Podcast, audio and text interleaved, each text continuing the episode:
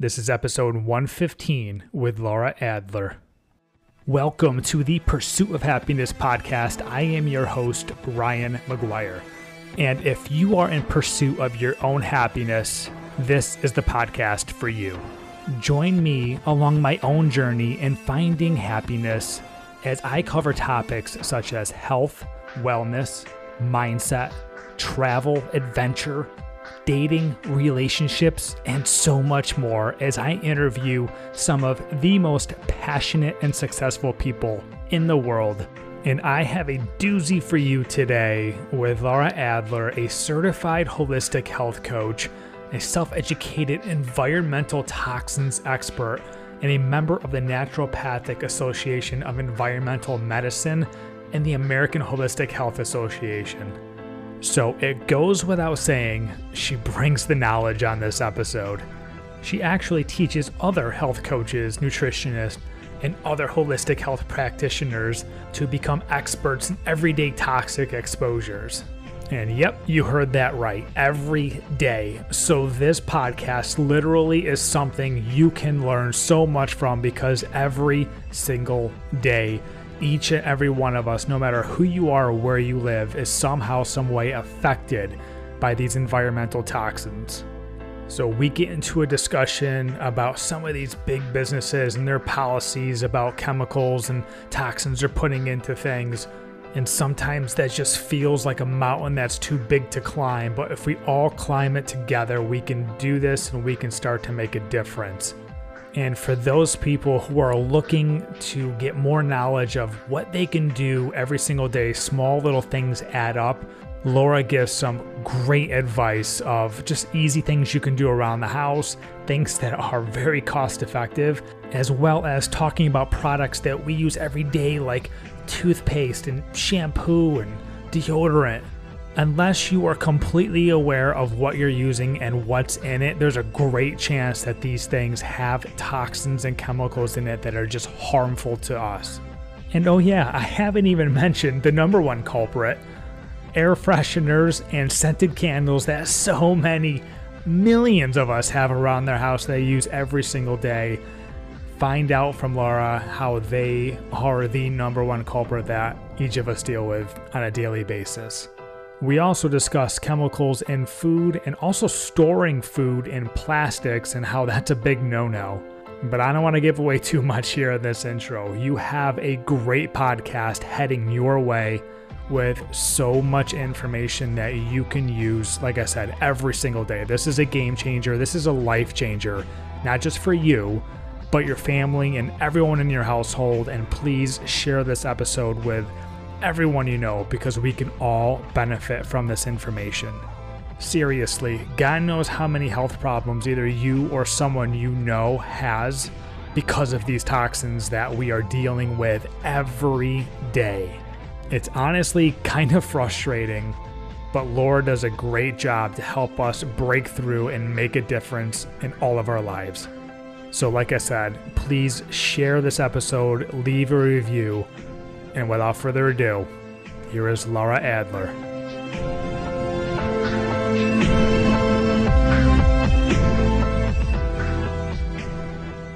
All right, Lara, welcome to the podcast. I am super excited to have you. This is um this is a kind of a scary one for me what we're going to uncover here, but it's it's a necessity. Not too scary. Yeah, not too scary. Uh, I am really excited because this is the stuff that I really want to know about. I think a lot of people want to know about. I think a lot of people don't even know they need to know about this. And I have your intro right here, and I would I can read it, but I think you're gonna do a better job introducing yourself. So please tell people who you are.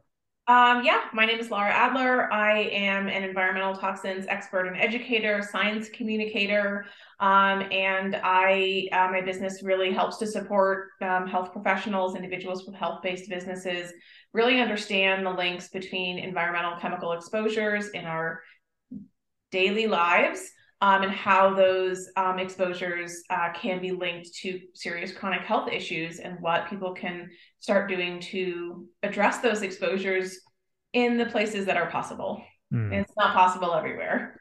Yeah, it's and it's everywhere. Um, just looking at your Instagram and your website, like you do stuff with like foods, drinks, chemicals, like cleaners, stuff around the house. And yeah. I can't imagine how many other things, environmental, like all that stuff. It's like, yeah. so you do everything, which is awesome. Um, I, like I said before, I have a lot of questions for you. Uh, I don't even know where to start, but I think one of the first things I want to ask you is do you know too much? Like, are you able to enjoy things? So, so I have been, it's so funny that you just said that because yesterday I was laughing with one of my team members um, because we joke about this all the time. And I've been saying this as a joke. I don't actually take this that seriously, um, uh, but I uh, I say um, that sometimes it feels like I know too much to live in the world. Mm-hmm. Right. Like it's just, I, I, know a lot of things. And I think that um, the thing that does make it easy for me to live in the world, or maybe not easy, right?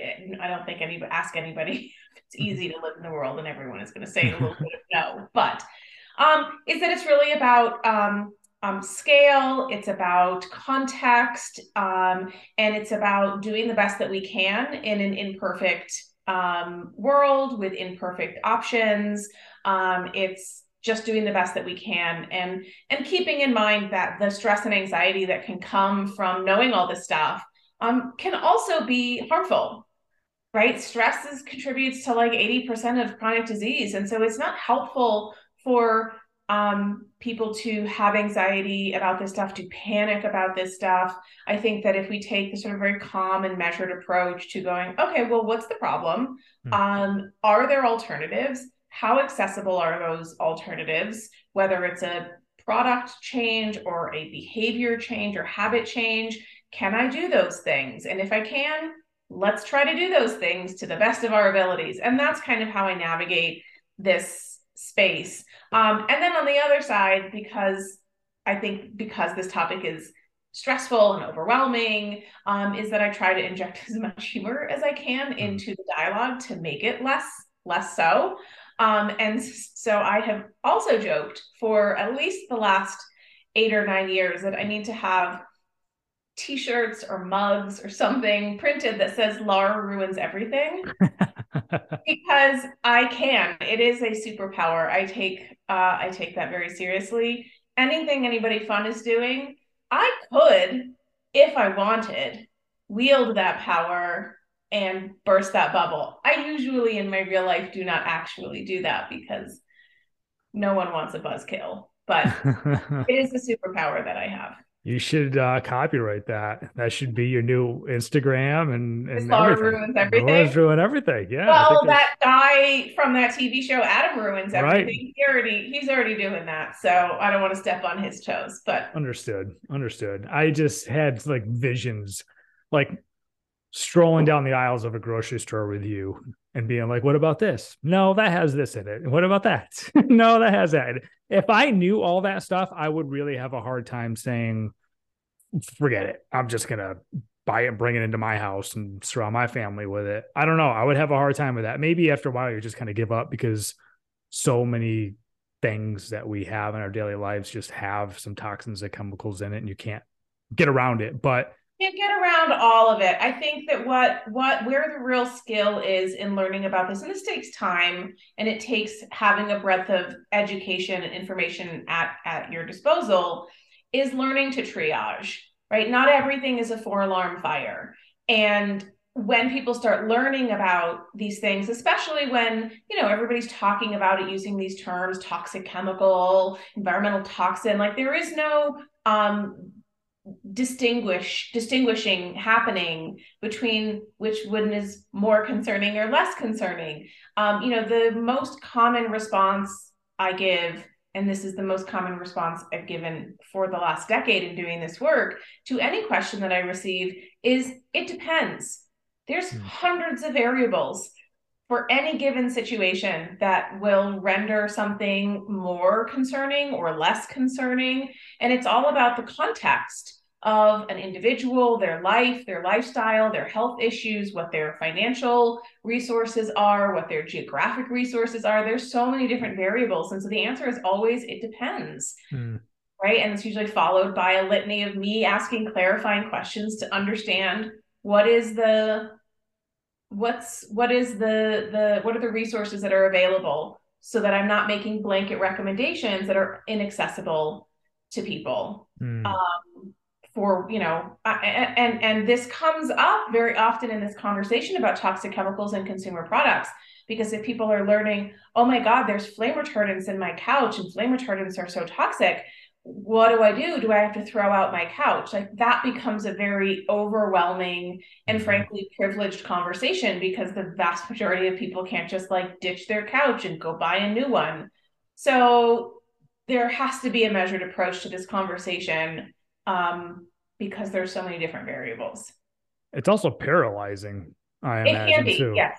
Yeah. Yep. Would be me. I'm an overthinker sometimes and yeah. Sometimes it's best just not to know. So maybe this maybe we should end this conversation. Right all, yeah, it's fine. Everything is fine. Don't look behind the curtain. Don't it's fine. Everything is fine. Uh, I mean, I like to make informed decisions. You know, it's yes. one of those things where as, as long as I know I can make the decision that I that I'm I can live with. Um, well, and that's the thing is is again being able to triage, right? To say mm-hmm. this decision isn't weighted as heavily as say this decision and therefore i get to give myself a little bit more allowance or maybe if i can't avoid this certain exposure are there other things that i can do to kind of offset the potential harm that might be present there are there things nutritionally i can do um, are there lifestyle behaviors that i can adopt that maybe can help my body become a little bit more resilient mm. in the face of exposures that we can't avoid. And the reality is that there are so many chemicals. I mean, there's over 150,000 chemicals um, worldwide that are, you know, chemicals or chemical mixtures that are ma- uh, registered for use or manufacturing or distribution or whatever worldwide. The vast majority of those have never been assessed for safety um, with any degree of scrutiny that's meaningful. And many of these chemicals are very long lived, they're very persistent in the environment, in our bodies, when they get in our bodies, um, and they are ubiquitous in the environment. There is no place on the planet that doesn't have exposures. You can go to the most remote corners of the Antarctic um, and find, uh, uh, you know, uh, toxic chemicals in permafrost. You can find, you know, mm. polar bears have flame retardants in their blood and adipose tissue, not because they're hanging around places where industrial manufacturing of flame retardants are found, but but because these chemicals are mobilized in air and air currents, and that's they just move around the globe. And so this is part of the okay, well, we can't change that. Hmm. What can we change? What can we advocate for? Um, what can we do as individuals? What can we do collectively as a society? So there's lots of different aspects to this conversation. I, you know, I, I'll never get bored in this space because this topic is not just about toxic chemical A and health effect B and individual exposure C. It's about politics. It's about race. Mm-hmm. It's about environmental justice. It's about climate change. Like it is really about all of these different things. And so there's so many different stones to uncover um, and things to learn. And as somebody who is a self-proclaimed nerd who loves learning, you know, I'll I'll never tire of things to learn about in this in this space. Yeah, as you were saying that, reminded me of a story probably about 20 years ago, mm, maybe a little more, 25 years ago or so. Um, if you ever heard of this, I consider looking into this. So I grew up in the Binghamton, New York area, which is the home of IBM. Mm-hmm. So IBM started there and I don't know when it was 70s, 80s, I don't know when it was. They dumped a lot of pollutants and chemicals into the Susquehanna River. Mm-hmm. And I grew up with people that actually developed tumors and cancers for drinking the water around that area. One of them I became like decently good friends with. She actually lives down here in North Carolina now. It was it got to be so big of a thing that Erin Brockovich like took the case and yeah. everything um, it was a really big deal. I, I, still don't necessarily know how that ever played out because you know IBM's just loaded with all that cash and the best of the best lawyers, and it was delay after delay after delay. I'm sure.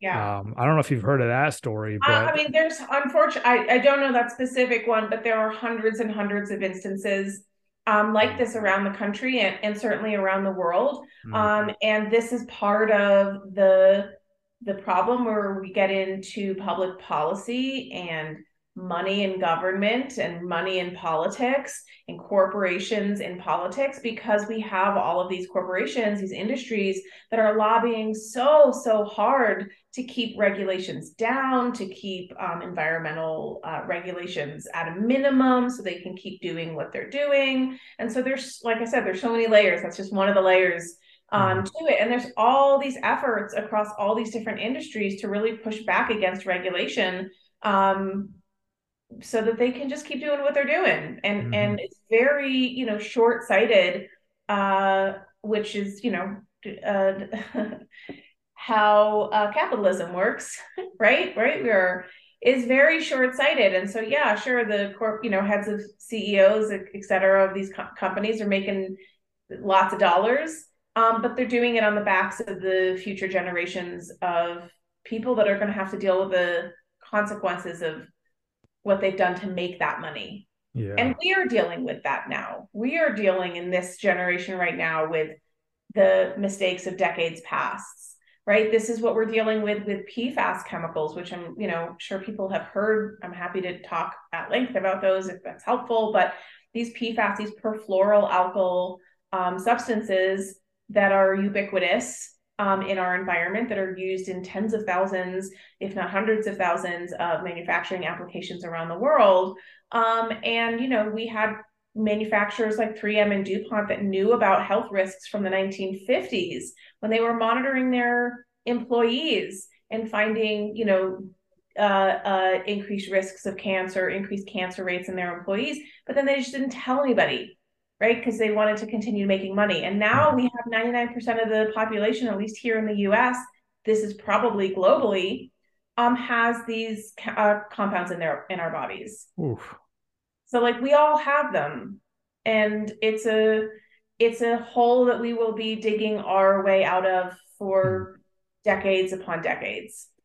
Well, fortunately, we're going to touch on some subjects that we can actually change and control, which I'm excited about. But real quick, I just wanted to know how did you get into this? Um, so it's it's kind of a funny story. Um, I I mean, I think it's funny. I don't know if your listeners will think it's funny. Um, so you know, I was a nerd in high school. I was always interested in food and nutrition and whatever, but I didn't really pursue anything professionally. I went a different career, a different direction with my career. Um, but kind of roundabout ended up coming back into this like nerdy nutrition, wellness, health space.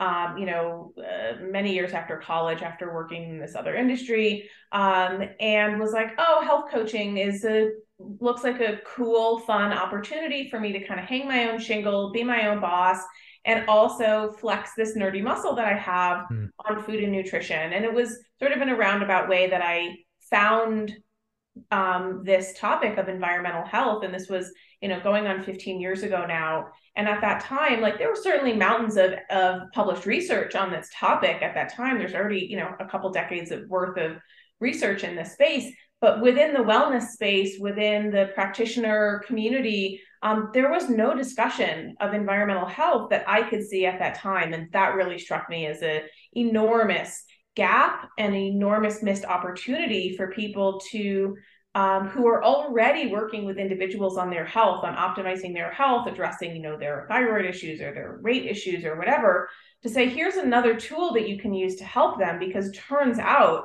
so many of these environmental exposures are being linked either directly or indirectly to so many of these chronic health issues metabolic issues you know blood sugar imbalance insulin resistance diabetes obesity fertility developmental issues thyroid uh, disease, autoimmune disease, like you name a condition, and um, there is some environmental exposure that has, uh, you know, published research indicating some degree of association. And so that was really where I was. I just felt really pulled to do this work. So that's sort of the the boring story. The interesting story, at least for me, is um, so two things. One, my dad for the last 25 plus years has actually worked as an independent consultant in the nonstick coating industry. So I've learned a lot about nonstick coatings and PTFE coatings from when I was like 10 years old. And when I was in college, long before any of this health stuff was really, really on my radar professionally, I was sending articles about nonstick chemicals and cookware to my dad, who was then forwarding them to the CEOs of these companies, being like, Well, did you know about this? My daughter sent this to me. Um, and then um, about five years ago, um, I went back to my childhood home. My dad's 80th birthday. Went back, you know, you go back to your parents' old house and you poke around in your old bedroom to all the stuff that is still there because you don't care about it enough to take it with you when you move. Like all is the, it lead paint? Are you going to talk about lead no, paint? No, no, But I, so I found so I found this. Actually, I have it in my garage somewhere. I found this little box of index cards that was the bibliography of a paper that I wrote in in high school because mm. that was in the 90s when we actually had to do our bibliographies in an yeah. index card form. um, and I just randomly pulled out this index card out of maybe 80 or 90 index cards in the box and there was it was a quote from a paper on vegetarian or veganism that I was writing at the time and the quote just said um, something that like you know more and more people are turning to a vegetarian diet because of all the toxic chemicals in the environment and i was like that was in 1992 mm. that was a long time ago and so clearly there was some pull that has something in this topic has kind of been in my in my sphere since i was a kid and it's i don't know how I just ended up here, but I ended up here and I feel like twas meant to be. That's awesome. Yeah, yeah. that's super interesting. It was just and- a weird moment where I was sitting on the edge of my bed looking at this index card alone in my be- childhood bedroom going, What? It's like your past self was, was just, just, like a, Yeah, it was yeah. just a really surreal moment. I actually have a photo of that index card somewhere deep in the bowels of my That's great. Yeah, because I I was like, this is wild to me. This is wild. That's super cool. Yeah, I actually can appreciate that. As you were telling this story, I wrote down a question. Mm. Are people into this? Like, I can imagine there at least was, if not still is, a lot of resistance to learning about this. I, I can tell. I don't want to stereotype an older generation, but imagine older generations like, well, this is the way we did it, and I came out fine. Yes. And you know, right? Do you deal yeah, with that? Yeah, I mean, it is. So, look, there's all. It doesn't matter what the topic is, whether it's about nutrition or fitness or environmental health. There are always going to be people who just don't care. Hmm. Right? They're like, I got other things to worry about. That's not one of them. Meanwhile, they probably have some type of chronic illness because most people at this stage in society do have something deal that they're dealing with, gout or metabolic issues or insomnia, whatever. Um, and so, you know, yeah, I think there's always going to be a subset of people who like just don't care or they don't know how, how why they should care, right? Mm. Um, and then there's also um, a lot of people who really think of this in very abstract terms because it is, it, frankly, it is abstract, right? Like these are not um, insults and uh, to our bodies that we can see or feel in the immediate short term. So, um, and I'll come back to your question because I just want to circle back around that point is that, you know, when we're talking about environmental chemical exposures, unless we're talking about occupational exposures or um, you know people who are working uh, uh, or you know working directly with chemicals chemists for example that would still be an occupational exposure um, what were those are large acute exposures right you're exposed to a high volume of certain chemical and maybe you um, you know break out in hives or there's vomiting or there's some acute reaction that requires a trip to the emergency room or maybe that acute reaction is death right? Like that can happen.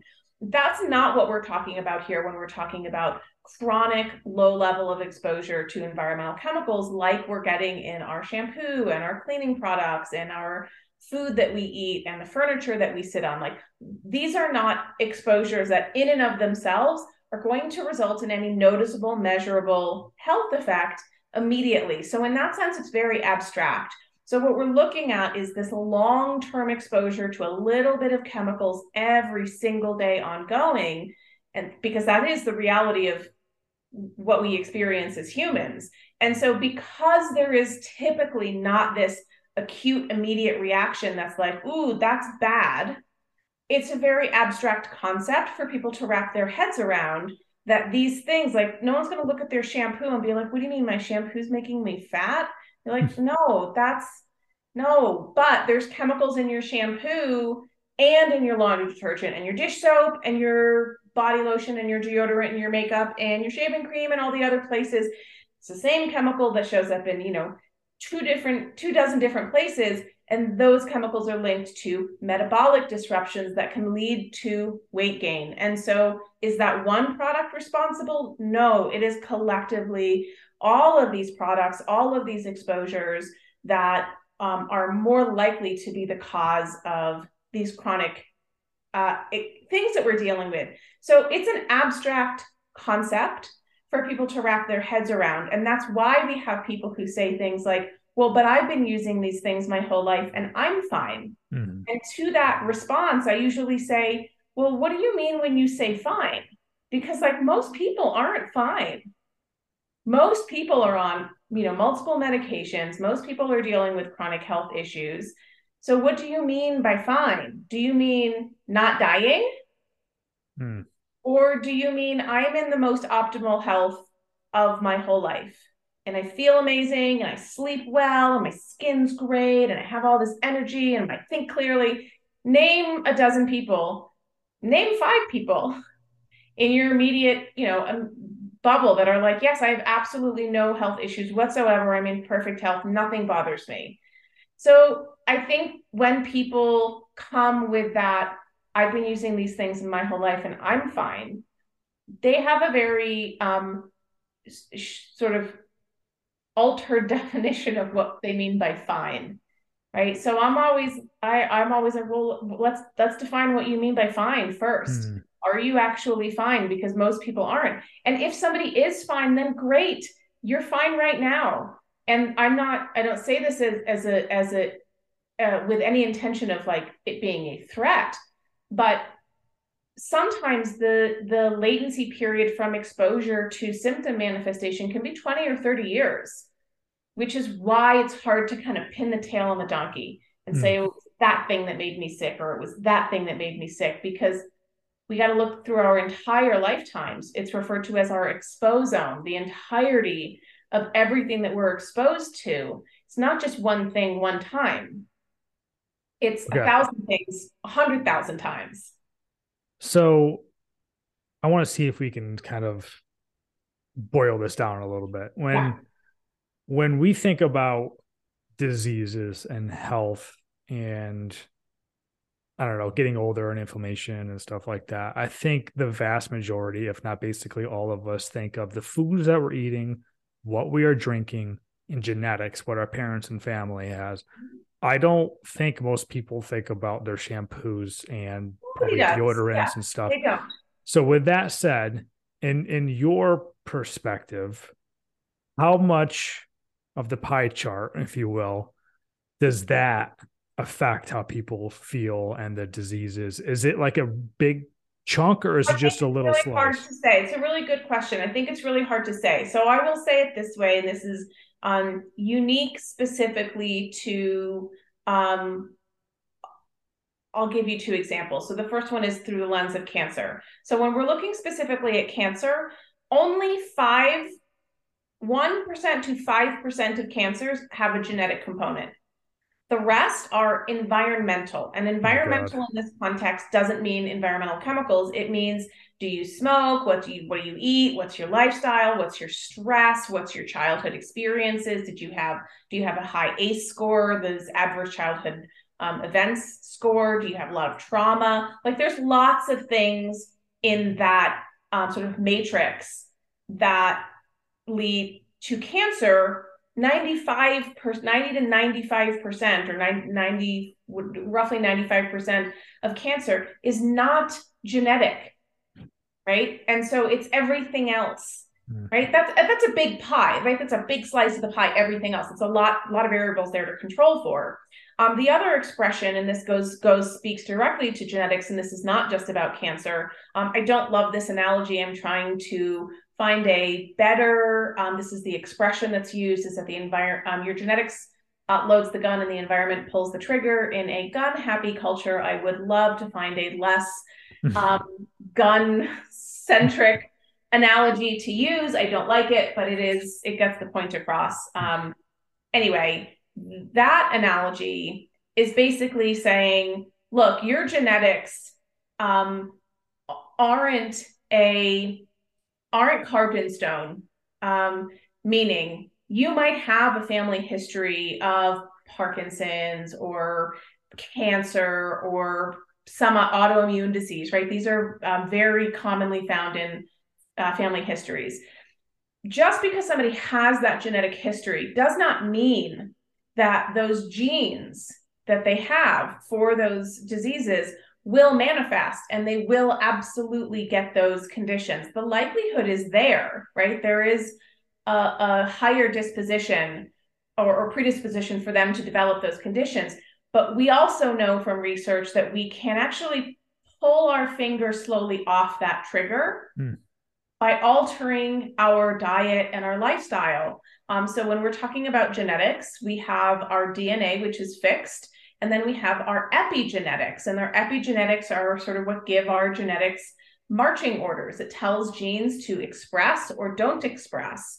And while we don't have absolute control over our epigenome, there is a, so much that we can do to positively influence our epigenetics so that we turn off the genes associated with disease. Mm. And so we do that by managing our stress, by meditating, by getting really good sleep, by eating really good nutrient dense food, by not abusing, you know, cigarettes and alcohol and drugs. Um, there's so many different things that affect that epigenome. And there's some really, really fascinating research in the field of epigenetics that looks at historical events like the Holocaust and says what what happens to the offspring of people who lived through this incredibly stressful period. Stress is one of those things and trauma that can negatively impact our epigenome. And so there and there's multiple um, sort of sort of uh, groups that have been studied. It's not just the Holocaust. This you know there's um, uh, in World War II there's the Dutch famine study that was looking at people who um, experienced a period of starvation because the food routes um, into that part of Europe were closed off towards the end of World War II. And so people were starving. And wow. then they got food and they happened to take really meticulous records of, you know, their population. And so there was this really robust pile of data that people could sift through and go, what happened to the children of people that experienced that? Mm. And so there's like, there's so there's I cannot remember his name. There's a brilliant researcher who studies epigenetics and environmental exposures in rodent studies. Is it and, David Sinclair? No. Um, uh, I think he is French. Um, and he refers to epigenetics as the science of hope, which I thought was hmm. such a great way to phrase it. And so we know from epigenetic research that if we can lower exposures to certain chemicals or optimize nutrition or optimize stress uh, uh, stress management or optimize sleep that we can actually positively influence the expression of of genes that might otherwise manifest in disease. Wow.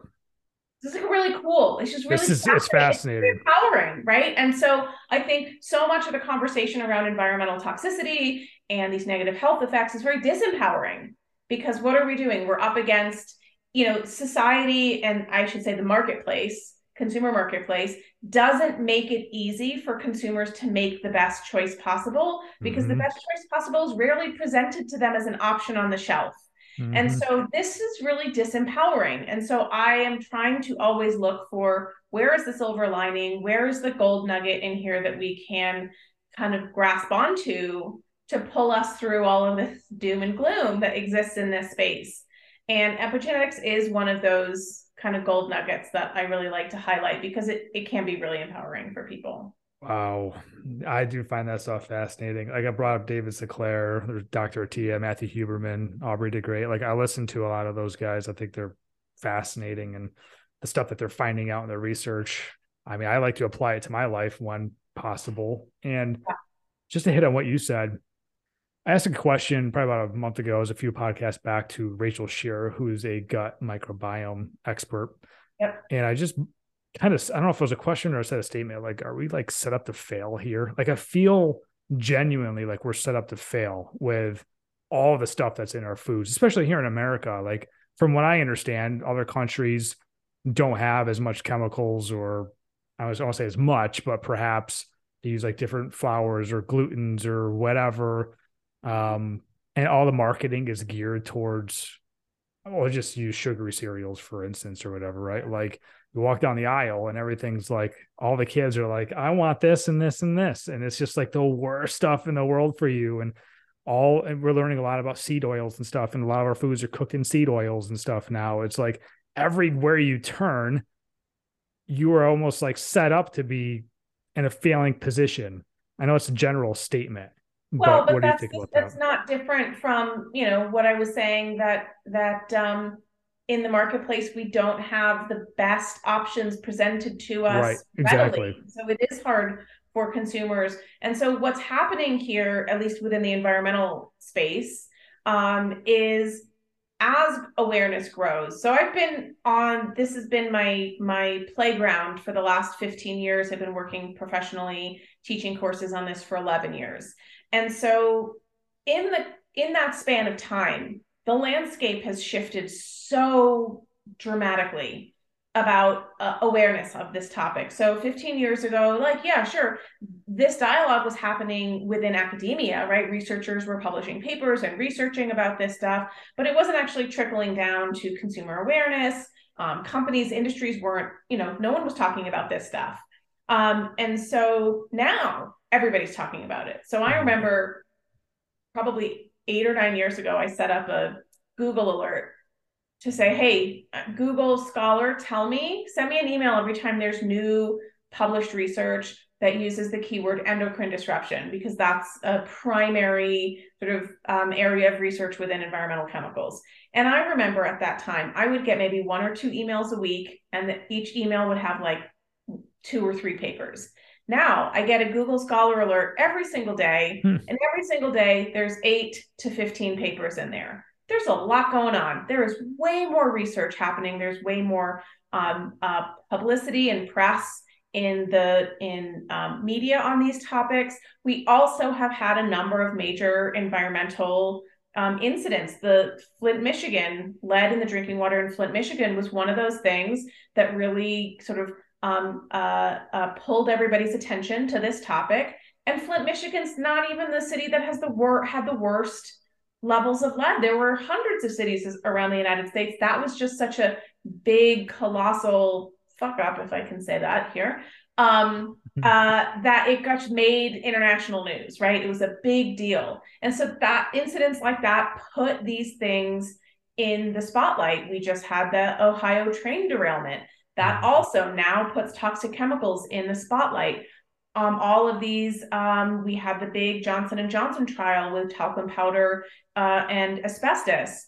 That puts that in the news cycles, and so people start becoming more and more aware, and then they start learning about these things and going, "Oh my God, I had no idea." And becoming more curious and then questioning, hey, I also used talcum powder for a long time. And hey, I also have ovarian cancer. Or hey, I also was, you know, we had the um, uh, lawsuit with Monsanto. Um, I cannot remember the gentleman's name, but he was a high school groundskeeper who developed uh, leukemia. Um, and he sued, and you know there was this enormous settlement. And I'll point out that that I can name these lawsuits and name the um, offending company as Monsanto or Johnson and Johnson. This is actually very rare in this space. Hmm. The reason why those are make headlines is because there is uh, Monsanto is the one company that manufactures uh, the glyphosate-based Roundup herbicide, which is what that groundskeeper was use, using. There's not thousands of companies that are using this. There's one company. Same thing with Johnson and Johnson talcum powder. They are the they own the mines. They own their own mines, so they are the primary company to to sue. Um, things get way more complicated when you're looking at chemicals that are ubiquitous in manufacturing and product development. Things like phthalates or bisphenols both which are highly, highly researched, well established endocrine disrupting compounds. Well, who are you going to sue? They're in every product in your mm-hmm. bathroom. They're in every, they're, who are you going to sue? Right. So, to some extent, I feel like that's probably likely by design.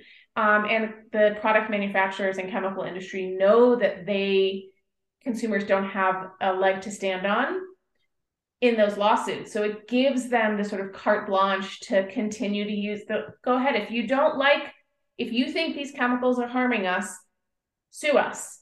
That's the US, that's the US way, that's the American right. way, right? Like right. we have tort law, we have a legal system where you can air your grievances. How many individual people are going to have the time and money to go against these large corporations and who are you going to sue when everyone's using the same chemicals? And so the industries that utilize these chemicals, they know this and they're just like, well, if you think it's so bad, sue us, knowing that no one ever will. Mm. And if they try, they won't win. Ooh. All right, so okay. we're gonna get we're gonna get into, there. we're, we're gonna get into specifics yes. in, in a moment of a household items and what people can do.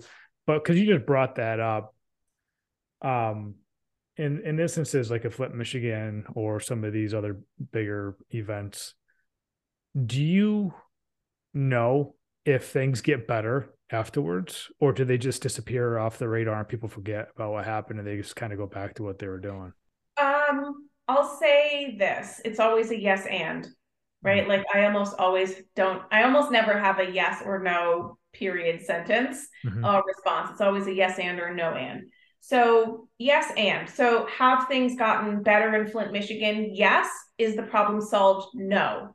Is it still in our news cycle? No. Mm-hmm. Are people still boots on the ground fighting to get this problem solved? Yes. Should that be in the news cycle? Also, yes.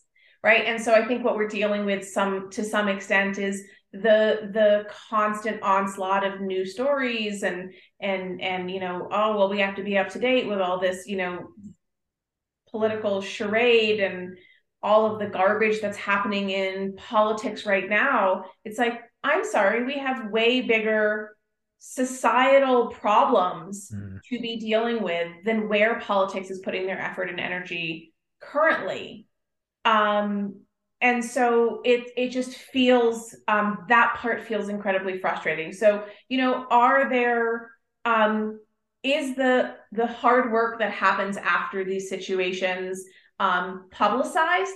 No.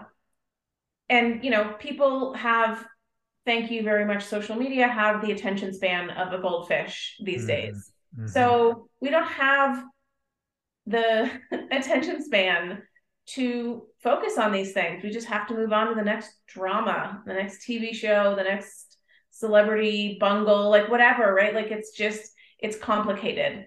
Um, and there's a lot of things vying for our attention. Um, the people that are most invested in seeing a different outcome in these situations, they are still boots on the ground doing that hmm. work. Well, hats off to them. This all kind yeah. of reminds me, we don't need to go down this road. It just kind of reminds me too of like big pharma, right? Like they own all the money, they own all the advertisements. You see these commercials every time I freaking put the TV industry. on. It's yeah. in every it's it really is in in every industry. And you know, like the thing is, is I I like I said, it's very easy to slide into the defeatist, everything is terrible, everyone sucks, everyone's out to kill us mindset. And I don't like, yeah, it's easy to do that. I don't also think that's productive. Mm-hmm. And so there is a place where we have to go, yep, the system sucks. We can we can talk about how much the system sucks forever but it, just talking about how much the system sucks isn't going to change the system mm-hmm. right like acknowledge that and then move on to what is it that we can actually do that is either going to have a direct impact on me as an individual that might help me in my health situation um, and that hopefully that action is also going to have uh, effects elsewhere a rippling out effect um, and and we have certainly seen that happen in this space where consumers become aware of these environmental exposures and they get mad and they shout and they complain and they take companies to task on social media and they boycott or they do whatever they they do or, or it's maybe it's all of the above and companies are going to feel the heat mm. from that and they have and they have responded in kind so now you know we have all the big box stores target walmart and you know walgreens and costco they all they're not perfect policies but they all have some sort of initiative to start addressing certain toxic chemicals in the products that they sell. It usually starts with their store brand products. And then after a while, it trickles down to the products that they buy for sale on their shelves that are not the, you know, Kirkland brand, but mm-hmm. the other manufacturers. Um, and and that's happened because consumers have demanded it. And that's so, great. you know, as consumers in the United States, um, there's a really great um, uh, uh, there's a woman named Annie Leonard who wrote this book probably 20 years ago at this point called The Story of Stuff. And it really documents um, everything from the extraction of raw materials to manufacturing to use to disposal, the story of our stuff, right? What happens? Where does it go? Where are all the insults along the way? And um, in that book, uh, and she's since created, people Google the story of stuff, there's like this really wonderful animated series that she produced that's like you know 10 15 minutes long um highly it's old at this point but highly encourage people to check it out it's like a really digestible easy to digest uh, way to take this information in um, and she talks about in this book how our um, our protest muscles right have atrophied in america mm-hmm. we just don't do that you know you look at what's happening in france I think it's in France where they they're saying, "Oh, we're going to raise the retirement age from 62 right. to 64." People are rioting in the streets. That would never happen here. Right? That would never happen here. And so that muscle for protest has not atrophied in France. The French take that very seriously and it and it works for them. Mm. And here we don't really have that. So we just kind of like oh, we let everybody steamroll over us, um, including corporations. And we need to use our collective buying power and our voices to steer where companies are going to go. Why? Because um, it, it at this stage with the totally partisan way that our political system is, passing regulations in any industry that can be in any way protective of human or environmental health is going to happen at an absolute snail's pace, at a glacial pace. We've seen that already. And so we should not be waiting around. Like, yes, let's keep put it put it, keep our foot on the gas in terms of, you know, speaking to our local representatives and finding out where they stand on issues of contamination of chemicals and what their local EPA is doing to clean up from X, Y, and Z industrial accident of the of the day. Um, so still push on that. Don't take our feet off the gas on that. But we can't wait for um, government policies to change. Really, we need to be vocal with the companies that we spend our money with and be like, well, if you're not going to change, I'm going to go to that. I'm going to go to your competitor. And then mm eventually they're going to go, shit, we better change. Right. Yeah. The atrophy just kind of remind me of there has been a few, obviously, people riding in the streets and stuff. But I mean, that's more for what Black Lives Matter, abortion, yes. gun control, which is yeah. all super serious stuff, right? Yes. And people yeah. probably think, eh, toxins in my food. Eh, I can deal with that. I'm going to go talk yeah. about something, I mean, you know. Sure. Look, I mean, I remember when, you know, when we had our first, second, third, fourth, whatever it was, school shooting of 2023 I did some post on Instagram that like, look, it literally doesn't matter if there's toxins in your personal care products if or, or that are affecting your kids if your kids aren't going to live through the day because they're mm. school shooters there are bigger problems right that is a bigger problem mm. i will never use my platform to say oh the exposure to toxic chemicals is a bigger problem than gun control because gun control is like literally is the number one cause of death for children is it really? I don't even know that. I think yeah, I think it's the number one cause of death of children. Like it's anyway. So like we yeah, you know. I was is, just speaking of the atrophy because it's just like yeah, yeah I mean, there is atrophy.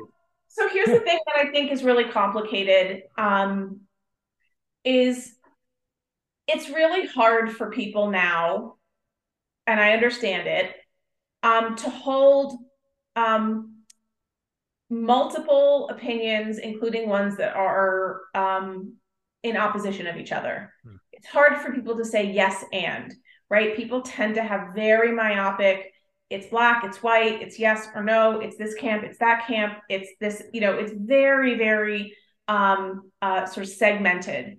And there is very limited capacity for people to be able to hold opposing viewpoints and say, yeah, big pharma sucks. And, right? Like, yeah. and there's more to it. Like, and look, if I get hit by a bus, I want drugs. I, want like, I don't want an herbal poultice, right? Like, yes, and. And I think that people are losing that capacity to hold um, opposing thoughts at the same time. I think it's a sign of a really healthy, um, uh, uh, you know, mental thought process. Sure. Um, to be able to do that, and I think we're losing that capacity as a as as people as well. I think you're right. I think you're right. But let's let's go ahead and shift. Yeah, let's let's, let's shift onto it's funny how when I when I write you when I wrote you the email saying like I'm going to invite you onto the show, we could talk about this, this, and this, and this. But I said let's just have a conversation. Yeah, we haven't talked about any of those things. It's I had no clue this is gonna. No, I, I, mean that's great. That's the great part about having a conversation. It's also me taking advantage of having an expert like you on and just let's just talk.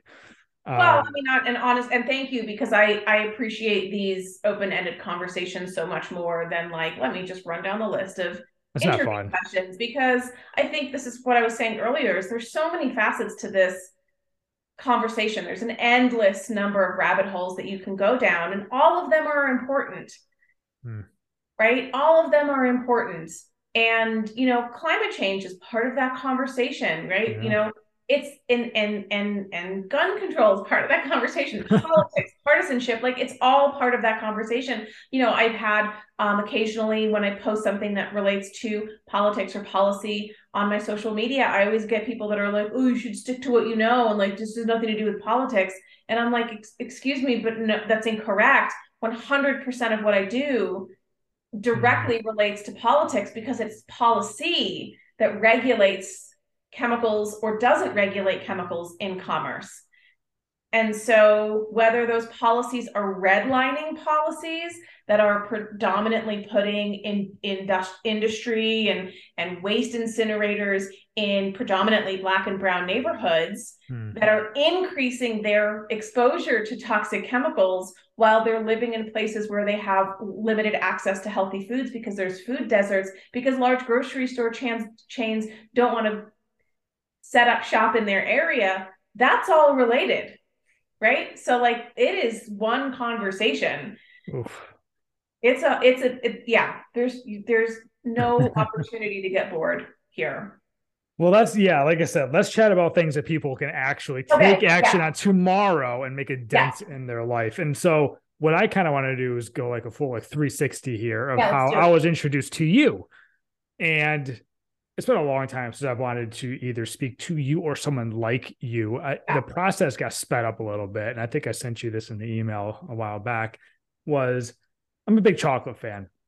Yeah. Um, I don't buy chocolate very often because I can't keep it in the house because it's not going to be in the house very long. Right. Um, but being a big, I'm really big into nutrition and you know the benefits of dark chocolate. I want to have some dark dark chocolate occasionally, and I'm eating this I finally was like, I'm going to Trader Joe's and I'm going to buy a dark chocolate bar. And I'm eating it. I'm like 80% done. My wife is like Googling. And then you see my post and Lara ruins everything. Yep. And so I was like, well, what happened was my wife Google, I don't know why she Googled this, um, the dark chocolate thing. Oh, she's, I think she's, she saw an article come up about metals and dark chocolate. And the bar that I bought was like one of the worst bars you can buy. I was like, you gotta be kidding me. I went and finally bought a chocolate bar and I bought the wrong the the one with the metals in it. So that's what spurred me to I was like, I need to find someone to talk about this. Not just about this, but this in general, because sure.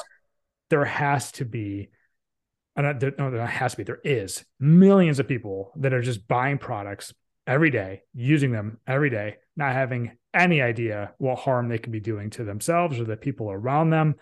So I want to dive into this a little bit, and we're going to start in like a zoomed out approach. Sure. Um, what are some things people use daily that have no clue what these chemicals in it are doing to them, or, or perhaps more harm or very harmful? Okay. Um, so let me start by saying this. I think this is a, a I'm a huge fan of context. So first of all, everything is a chemical. 100% of everything, unless you exist within the vacuum of space, everything is a chemical, right? Air is chemical, hormones are chemical, everything is comprised of chemicals. And so when we are throwing around the word chemical, mm-hmm. what we are meaning specifically is not any chemical. We're specifically looking at chemicals that are known to or are suspected of causing harm to humans, animals, or wildlife. And so I say that because there's always people, you know, everything's a chemical, hydrogen monoxide, which is water. And you're like, okay, bro, calm down. That's not what I mean. Nice try. so I just like to preface that everything is a chemical. So what we're talking about specifically are chemicals that are or are suspected to cause harm to humans, animals, or wildlife. And unfortunately, that number is enormous. Mm-hmm. Um, and so when you ask the question of what are some products that people use every day where those exposures might be happening? Um, we can just do the standard like okay well let's go from the moment you wake up to the moment you go to sleep. The moment you wake up well first of all you've been sleeping all night on a mattress that is potentially has flame retardants it has adhesives it has all kinds of volatile organic compounds that are off gassing it will off gas for the life of the product.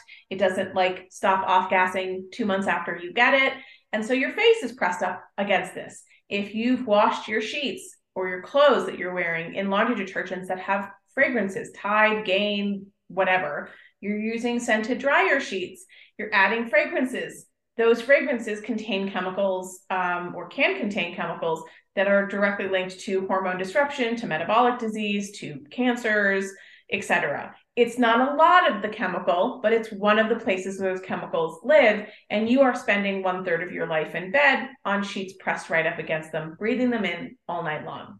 So that's before you even get out of bed. you get out of bed, you go to brush your teeth. If we're still alive, we're going to be brushing well, your teeth. We're all still alive, right? like we are all still alive. So that's what I'm saying. None of these individual things are ever going to be the thing that quote unquote kills you, mm. right? It's just going to nudge you a little bit closer over time to potential health outcomes. So then you have, okay, then I'm going to brush my teeth. Well, maybe your toothpaste has um, fluoride in it. Fluoride um, is a highly debated uh, topic, although the National Toxicology Program just uh, nine days ago released a new meta analysis um, uh, uh, paper on fluoride. And they're like, yeah, it's neurotoxic. Like it really shouldn't be in our bodies, it's mm. not supposed to be there. Um, and so we have potentially fluoride in our toothpaste. We might have sodium lauryl sulfate in our tooth- toothpaste, which is the thing that makes your toothpaste foam in your mouth. And that's not toxic in and of itself, but it, yes. So as you go through this, yeah. let's talk about the alternative. So yeah. if I'm not supposed to be using toothpaste or, or, or whatever, right? Let's, yeah. let's, let's just say the I have a toothpaste that's that has these in it. What should I do as an alternative?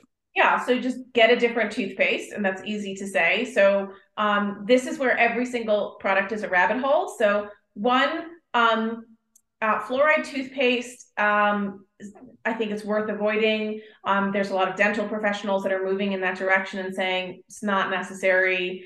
Um, just floss and brush your teeth. Mm-hmm. Ideally, there is some bioactive in the product that's actually helping as opposed to just a physical abrasive where people are like, I'm going to DIY my own toothpaste or I'm going to use a clay based toothpaste.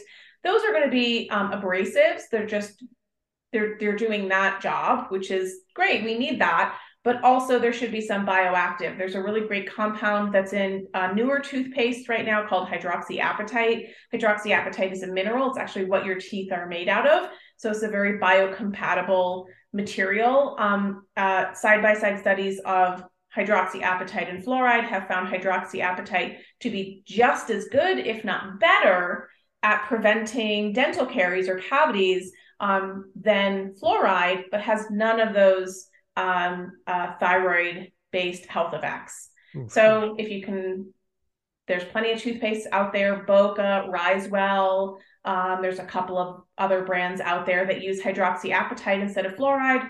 Try to find those. And if you can't find those, just use an abrasive.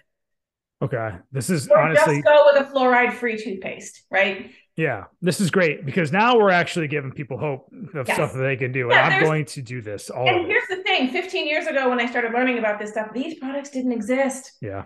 Like they just didn't. And so the marketplace has really exploded with so many products. I can't keep track of them anymore. Hmm. Um, of of all the great alternatives. Okay, so then we're brush out of brushing our teeth, we're gonna go get in the shower. Then we're looking at our shampoos, our conditioners, our body washes, shaving creams, whatever else people are doing in the shower. Um, and those are also a source of exposure to synthetic fragrance compounds, the um, phthalate chemicals that are often used in those fragrances. So if you think about um, if you wash your hair at you know seven o'clock in the morning and at seven o'clock at night, you can still smell your shampoo in your hair. Um, it's because there is a chemical called a phthalate, which acts as a fixative for the fragrance, but it also helps to coat your hair to keep that fra- those fragrance molecules present. Hmm.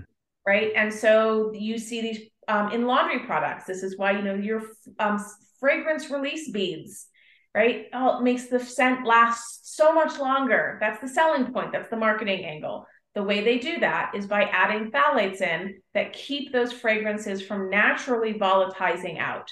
Is it any? Is it anything with a scent is most likely harmful? So um, it's not quite that simple.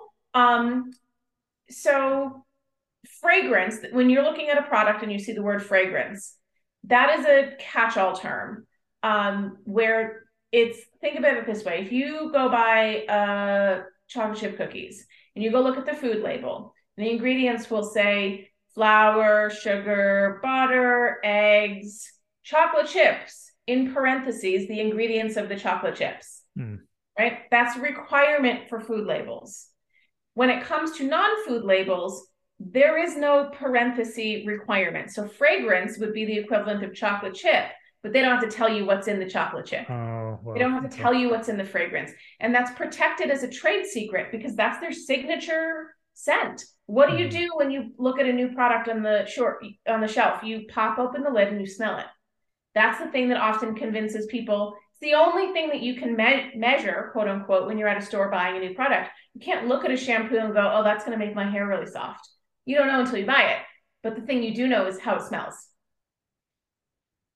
So what do you do? You smell a product, right? And so that signature fragrance is, I mean, look at uh, you're probably similar in age to me. Herbal essences, those horrible like late Yeah. 90s commercials with a woman in the shower having the orgasm. Like Oh yeah. that stupid ad campaign didn't have anything to do with the efficacy of the product at all. They literally made the entire ad campaign about how it smelled and then used sex to sell the smell. Mhm. That was it. Hmm. That was literally it. and so, you know, and and there's very good psychological reasons why that happens, right? The olfactory um, receptors in our in our brain where we smell, those are live in the uh, in our limbic system, which is the oldest and most primitive part of our brains, which is also where memory lives. So that's why you can, you know, I I can smell something to this day and be like, oh my god, Yeah. that smells like Cabbage Patch Kids from the 1980s right? Like I can smell something because that's such a strong association, right? And so um, uh, there's been studies where um, in casinos they will pump uh, the smell of like vanilla, which is a universally appealing scent, and they'll pump that into the air in a casino, and people will spend more money. So there's all this psychology behind it, right? Mhm. It's not just like, ooh, it smells nice. It's like, no, there's a lot of money spent. And so companies want to protect that fragrance because that's their trade secret. That's their signature scent. That's their differentiator on the store shelf. well, I'm seeing So- it's if it has a fragrant, you might want to stay away. That's what I'm seeing. Yeah, I mean, it's it's one of those things I refer to as a hot word. Like if you see that word on the label, um, you don't. So there's two things. So there's lot. There's uh, you know, over three thousand different um, compounds. Not all of them are problematic, not even in the least, um, that are used to formulate that scent. So it's basically people can go to a scent library and go, I want this one, that one, this one, mix them together. That's the scent. Mm-hmm. And they have a library of like over 3,000 compounds. Now, those compounds in and of themselves can be respiratory irritants. They can be allergens for some people. So the state of california um, i think it was last year published the um, fragrance right to know act. I think there it's a little the name full name is a little bit longer than that. And in california they're going if you have these compounds if you have fragrance in your product you legally now have to disclose what that library what what from the library you used to make that scent because people have allergies mm. and they need to know, you know what, I'm allergic to linalool, but I'm not allergic to, you know, limonene compound. Mm. And they need to be able to see those and see what's in the chocolate chip, so to speak, to say, I'm allergic to that. I can't use this. That's only happening in California. Now, okay. eventually, we're, we are going to see that happening nationwide, hopefully, because California is the largest market in this country. And product manufacturers are not going to manufacture one set of products for California that discloses this information and another set for everybody else. So it becomes the de facto standard across the country when California passes laws like that. So mm-hmm. that benefits everybody. Right. Um, so on the one hand, sometimes the compounds just that make up that fragrance can be allergenic or irritants um, for certain individuals. Then there are these phthalate compounds that are added to the fragrance mixture to make that fragrance stick. Mm. Right. So sometimes you'll see a fragranced product that says fragrance, but it says also says phthalate free. Okay, well, maybe that's better. It's probably better, right? I don't know what they're using in place of phthalates. Maybe they're not using anything in place of phthalates. And now your only concern is, am I do I have any allergenic or respiratory issues with the fragrance compounds themselves? Right. So, as a general rule, I would say for consumers to just minimize the use of fragrance products in the home um, because the reality is you don't know if these products are contain contain phthalates. There's a lot of um, deceptive labeling on consumer products. There's lots of studies that have looked at, hey, we're going to test this product that says it's free of this. Oh, turns out it has that thing. Right. And so there's not um, government agencies, there's not really good regulation when it comes to consumer um, cosmetic products or personal care products. Um, the FDA doesn't have very um, uh, a strong purview over that area. And so they just don't really regulate. They're like, well, it's up to the companies to make sure that their stuff isn't harmful. Super good, super good information. And so I'm thinking, okay, so a lot of my shampoos probably have exactly what you said. What should I use instead?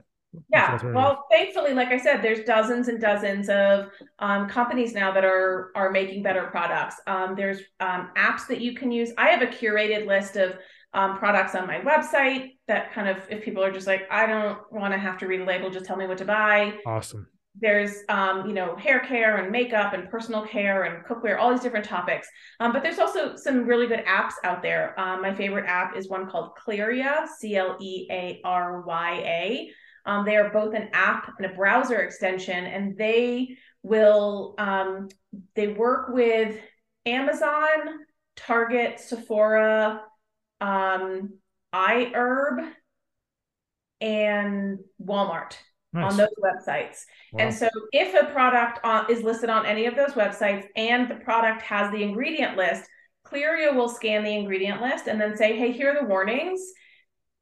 You decide what you want to do. It's not a rating system. It just highlights the ingredients is like, hey, that's a potential allergen. This one is restricted restricted. You know, this one has toxicity issues. Great. That's awesome. I'm going to download that. I'm also yeah, going to link I'm going to link your website also in the show notes so people can go see that list if they want to. If they're listening to this, they hey, I just want to see that list, so I go to the store. I know what to buy. I'm gonna yeah. I'm gonna read it for sure. And certainly, like I'll say this, you know, the list that I have on my site is not exhaustive, right? Like there's so, like I said, there's so many products in the marketplace. It's just a you know a, a curated sample um, of places that people uh, uh, products that people can buy. It's not an exhaustive list. I mean, I often get messages from people that are like you list this stainless steel cookware. What about this one? And I'm like, mm-hmm. there's like 10,000 stainless. I'm not Amazon. So like just get anything that falls under that umbrella is probably going to be okay. All right. Well, so we got shampoos down. Next thing yeah. on, my list would be deodorant. I don't know okay. if it's the same thing on yours. Same thing. It re- I think it really is. Um, it, we're looking at preservatives like parabens, which are endocrine disrupting, as well as these potential phthalates that might be present in these fragrance mixtures. Those are sort of the the the bigger issues for me.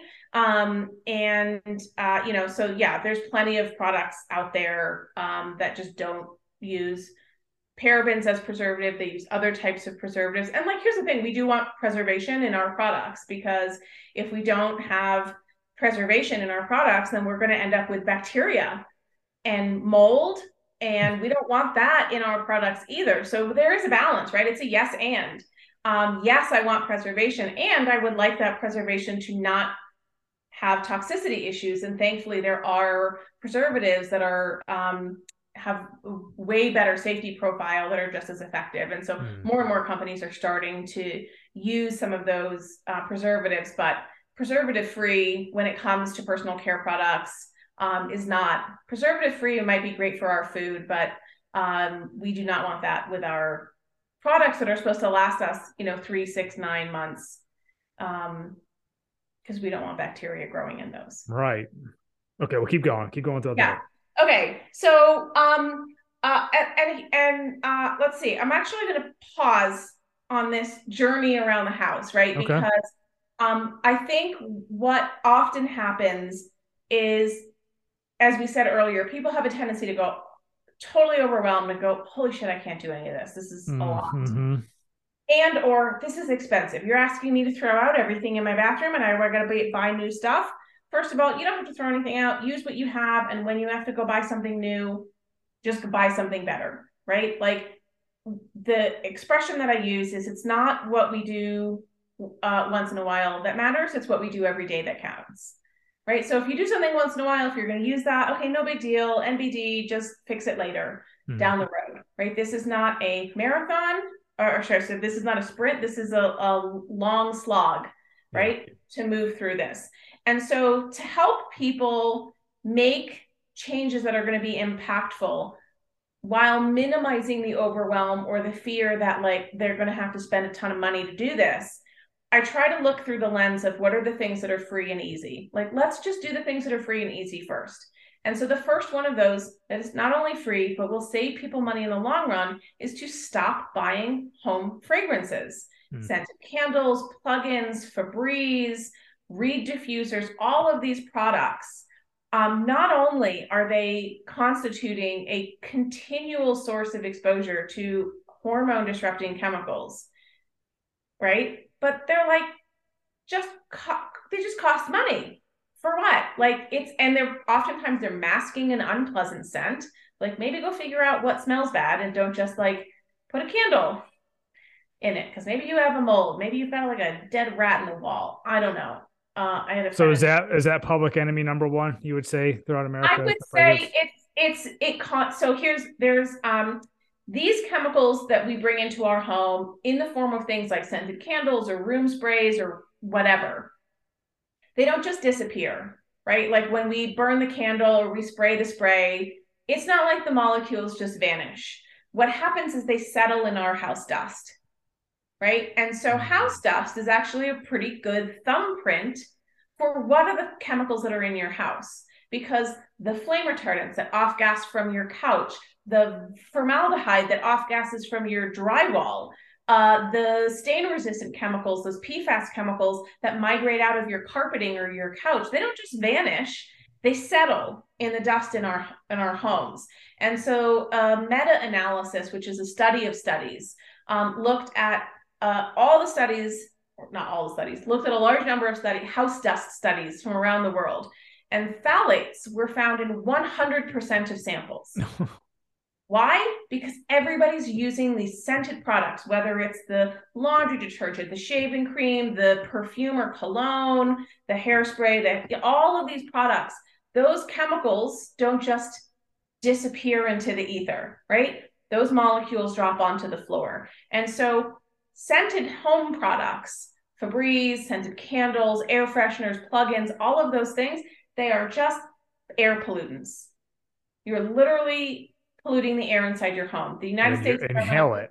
And then you're inhaling it with every breath that you take, right? The fastest way to get something into your bloodstream, aside from injection, is inhalation. Hmm. And so, why would we do that? The uh, United States Environmental Protection Agency has found that indoor air can be up to 100 times more polluted than outdoor air. Why? Because we have so many chemicals in our home that are off gassing, and then we keep our house airtight for energy efficiency. So we close our windows.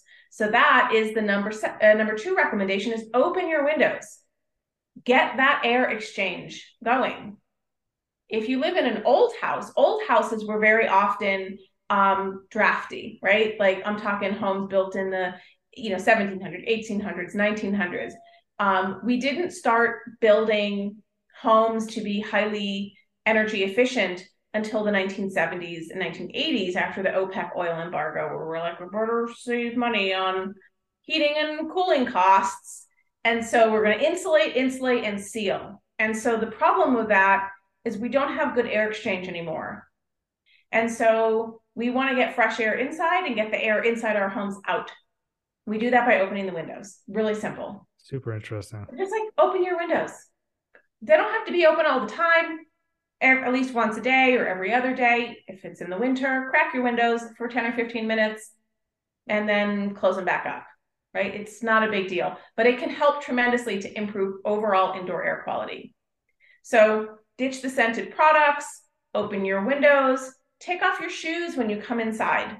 This is not just about keeping your house clean. We do track all kinds of pesticides and heavy metals and pollutants from the road. Um, and if people certainly are spraying pesticides on their lawns or in a park, and we track that into our homes. And similarly, like they don't just go away, they actually get, if you have carpet in your home, especially, they get stuck in those carpet fibers. This matters most for people that have babies that are doing what? Crawling around on the floor. Oh, wow. Yeah. And then sticking their hands in their mouths. And so babies often have higher burden of these chemicals in their bodies than the parents that live in the same house. And some of that is due to the fact that babies have, they interact with the world differently than adults do. They crawl around on the floor, they put everything in their mouths, and then they don't have fully developed detoxification capacity. They have pound for pound more skin, they drink more water, they breathe more air pound for pound than adults. And so they're just little concentrated they just have so much more exposure. So like these things matter particularly for anybody that is planning on having children, is pregnant, has children. Period. I don't want to get away from where you're going because this is like the meat of what I've been yeah. hoping for. Um, but I will go ahead and make the announcement. My wife and I are going to try to start having a family. I was saying in a few months. There is no major announcement for anybody listening to this. Yeah. There, is, no announcement. So now but, uh, is now is the time. So okay. So knowing that she wants to start trying in the next few months, are there like a couple just a couple key things you got to focus on this or change this or look into doing this? Um, you know, it's the the answer is yes. Do all the things, yes. Yeah. Um, the, it's the it's literally the most important um, window of time to be addressing these exposures. Um, no detox protocols, no anything that's going to pull toxic chemicals out of the body. A lot of people are like, I have to do a detox. Nope, not anywhere near conception. Right. So you don't want to be pulling stored chemicals out of the body and have them circulating through the body during a period of conception. So you want whatever's in the body to kind of stay quiet, leave mm-hmm. it alone. It's like asbestos, just don't touch it. Um, and then it's really just doing everything possible to both minimize exposures and then maximize detox, natural innate detox, detoxification, which means all the fruits and vegetables, all the nutrient dense foods, keep it organic um, making sure everyone's pooping and peeing, right? That's our exit out of the body. That is our phase three detoxification. Um, and and really just making making sure that those systems are working to the highest to their highest capacity, and then just the rest is minimizing.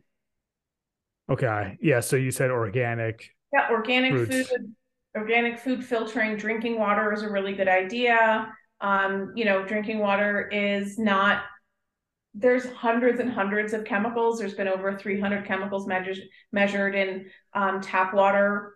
Um, everybody's tap water situation is different. There's no yeah. one like everybody's situation is different. Um, your situation might even be different from the house across the street from you, depending on the age of your home and whether or not that home has lead pipes. Right. So, like, literally everyone's water is different. And is so, there a, is there a filter you would recommend or anything? No, there's not because everyone's water is different, and there is no one. Like, look, I'd probably make a lot of money if I was like gonna be an affiliate for some water filter company, but like I can't do that because it's not in integrity for me to mm-hmm. be able to say, oh, everybody go get this filter because look, not every I don't know what contaminants, if you have radioactive contaminants, if you have arsenic in your water, if you have fluoride in your water, those are things that like most filters aren't going to take out. And similarly, like I'm not going to tell it like so reverse osmosis is a type of water filtration system that gets the most contaminants out, but reverse osmosis has its downsides, including that it wastes water. Hmm. So you live in Arizona, I live in New Mexico. These are drought prone regions of the world. I am not going to waste two gallons of water for every one gallon I drink, which is often what happens with reverse osmosis. I'm in North Carolina. In case oh, you're in North Carolina. That's right. yeah, I'm in Arizona. Actually, we were, were talking before. Yes, we were. Just in, in case someone heard that, like he moved. Yes. Uh, no, but either yeah. way, you know, depending on uh-huh. where you are in North Carolina, you're going to have other industrial chemicals, yeah. you know, that are might be in the water, and so eh, there is no single type of filtration system. Okay. Um, it would be irresponsible for me to be like, oh, everybody go out and get reverse osmosis because it's wasteful and some people can't afford it. And then it might be overkill for a tremendous number of people. I so appreciate that. It's find out what's in your water first. You can test. There's companies um, that offer that. The company that I recommend um, that people use because it's so easy is TapScore. Uh-huh. Um, and because they are looking not at the EPA guidelines for chemical contaminants, they're actually looking at the published literature on where um, the epidemiologists and health uh, researchers really feel the threshold for safety is. Awesome. Yeah, I love that. Yeah, just give us tools and you know it's up to us to use them. So tap yeah. score. I'll, yeah. I'll definitely so, do that. I mean, again, like the free and easy is like just start with those things.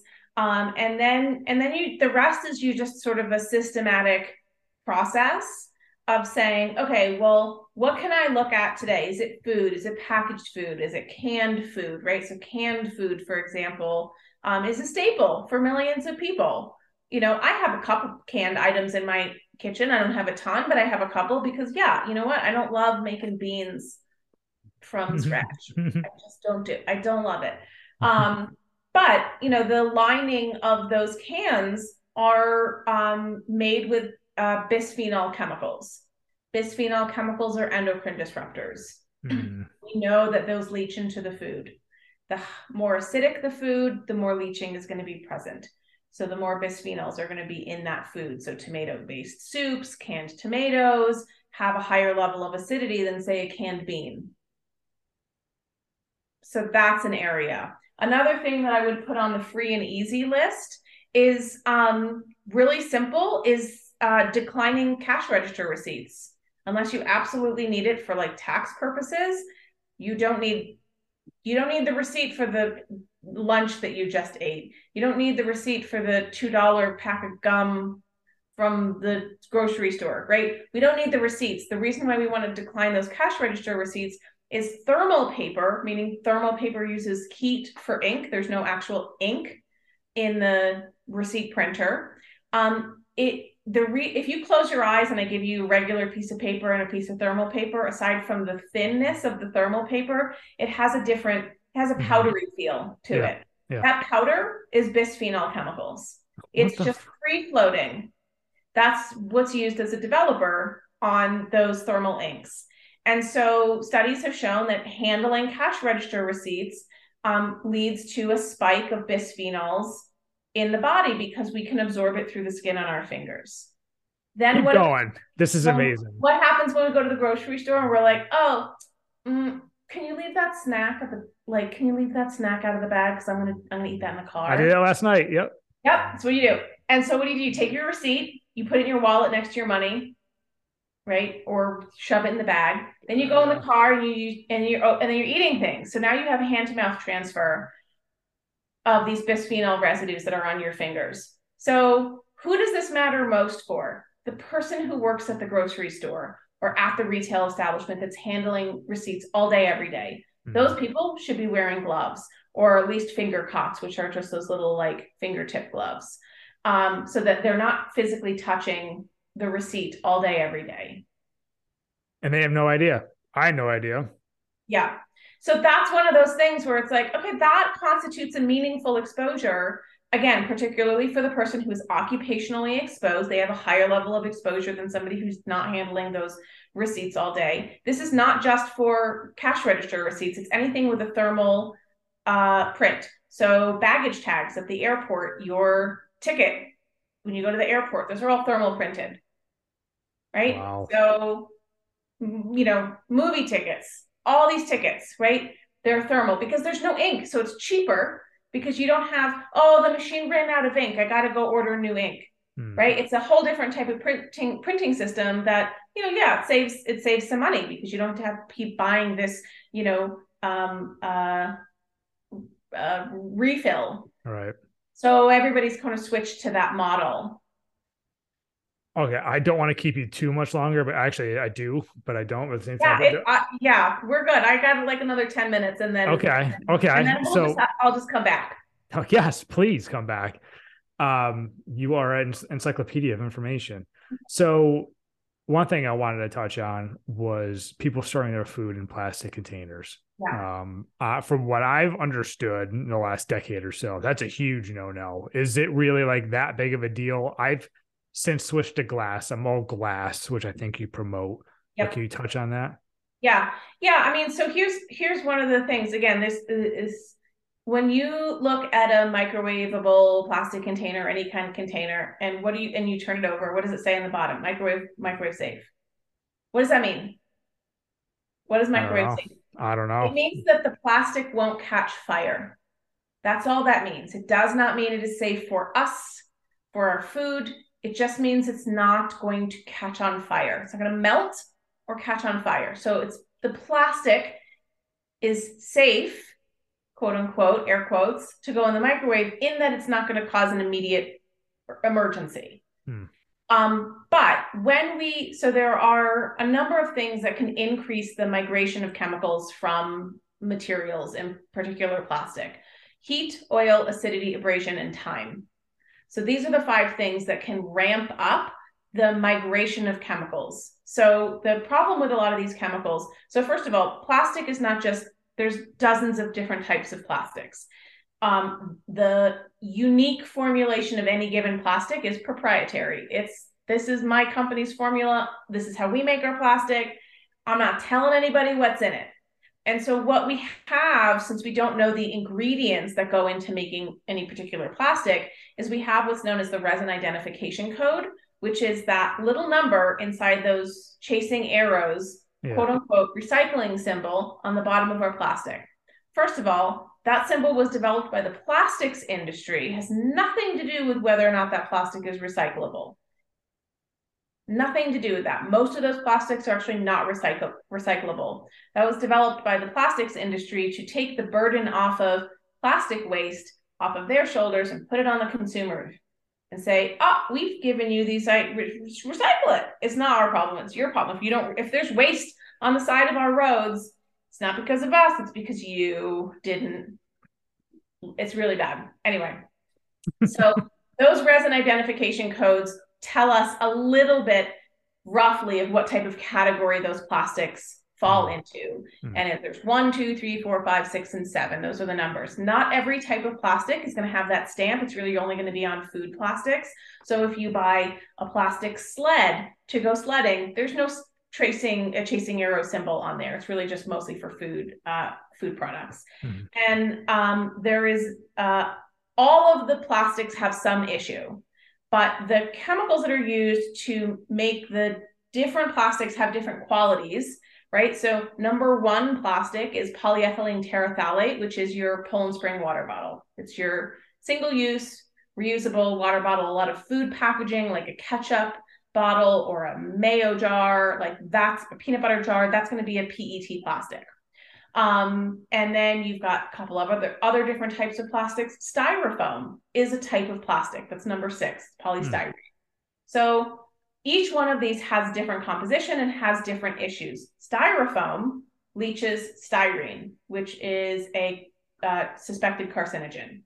So we don't want our food on styrofoam. We don't want to get takeout food and have them put our hot, greasy food in styrofoam because that's going to increase the migration of those chemicals. The chemicals that are used in plastics are not tightly bound to the matrix of the material. So glass, fully tightly bound matrix, which means glass doesn't absorb smells, odors, you can't stain it. It's a very tight molecular structure. Plastic doesn't have that, it has a looser molecular structure. And so chemical additives like bisphenols that might make the plastic rigid and hard, or phthalates that might make the plastic soft and flexible, like a ketchup bottle, um, they can migrate out. They just fall out over time right? They just, the molecules just come out. And heat, oil, acidity, abrasion, and time are the five things that influence or can increase that migration. So when we put food in the microwave, we're doing what? We're heating it.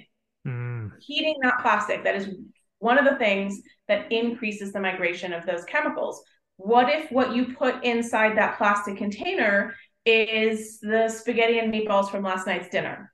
So now you have heat you also have acidity from the tomatoes, and there's probably oil in there from the tomato sauce.